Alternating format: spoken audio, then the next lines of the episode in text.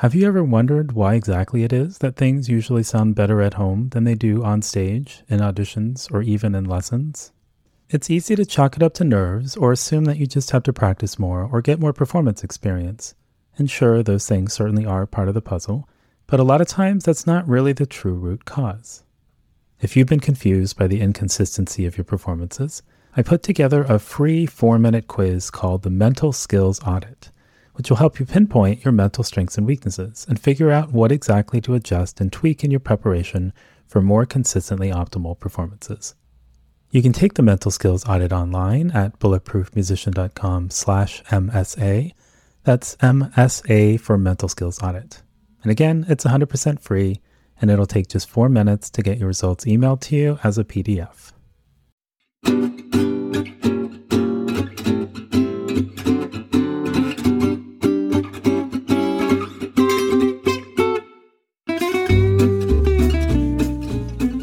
Hi, this is Noah Kageyama, and you're listening to the Bulletproof Musician Practice Hack of the Week.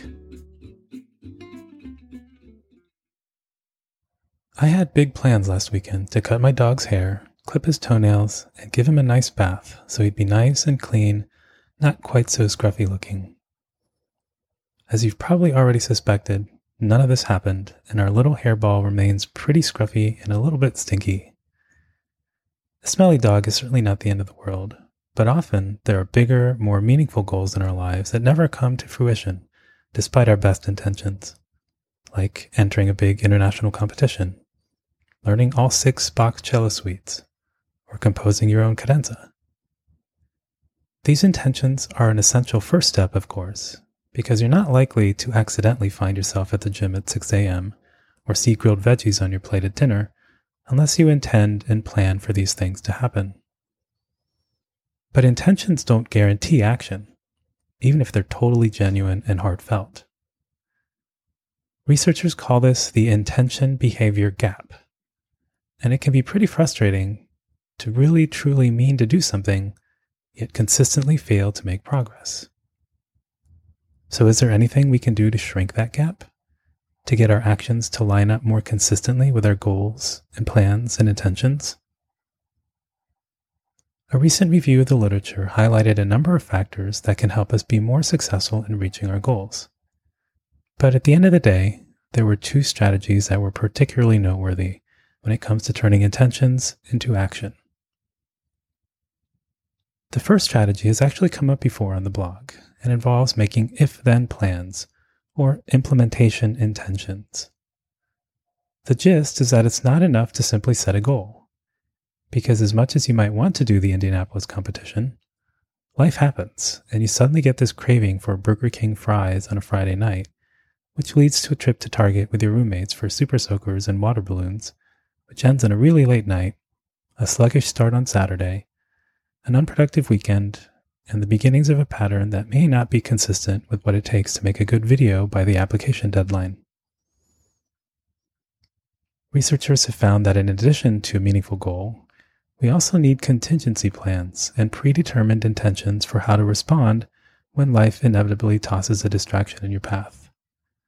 Like one of those days where all the good practice rooms and pianos are taken, or the temptation of guiltily binge watching one more episode of Cobra Kai, even though it's past your bedtime.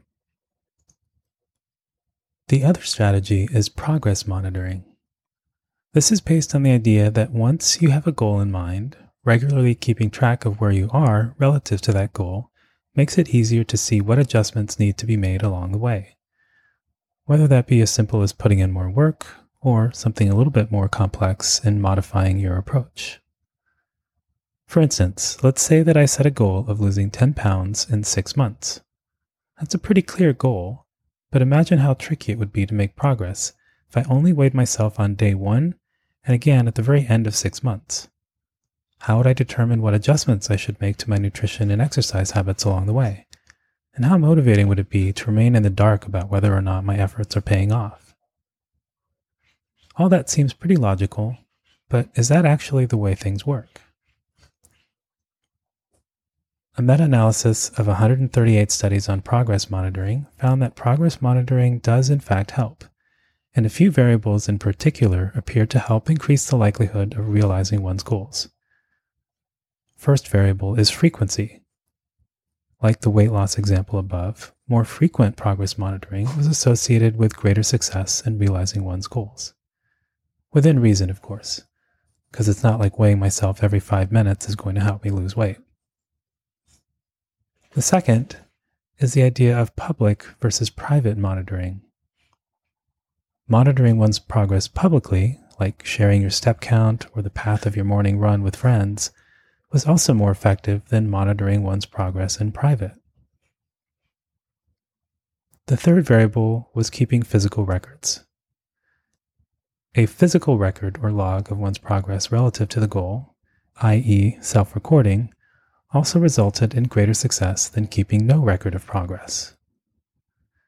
So, how would one translate these three strategies into a musical context? Well, let's apply progress monitoring to the goal of participating in a major competition. This would require a certain amount of repertoire to be learned, performance ready, and recorded by the application due date. And based on friends who have participated in live rounds in previous years, you can probably get a sense of the level at which these pieces need to be played in order to make it to the live competition. So, having established a target to aim for, keeping physical records would translate into doing a recorded run through of exactly what you would be recording for the application and exactly the kind of environment that your recording will be taking place in, to serve as a comparison between today's level of playing and your target level of performance. Monitoring progress publicly might translate into doing a mock recording with a friend standing in as a recording engineer and then asking your teacher or some other friends for feedback on the latest video. Or gauging your progress by playing regularly in studio class, not just when your repertoire feels, quote, ready. And engaging in such progress monitoring activities more frequently, well before the actual recording session, will enable you to make adjustments to your effort and practice strategies throughout the preparation process. For instance, you might realize based on the latest recording that you need more slow practice or more intonation work, or that perhaps things have gotten too careful and boring and your ideas aren't really coming across clearly enough. So that progress monitoring becomes less about judging whether you sound good or not, but more a tool that you use to evaluate the effectiveness of your actions, to help you decide which actions or practice strategies might lead to better progress next week, and in so doing, give your motivation a little boost and shrink that gap between your best intentions and your follow through.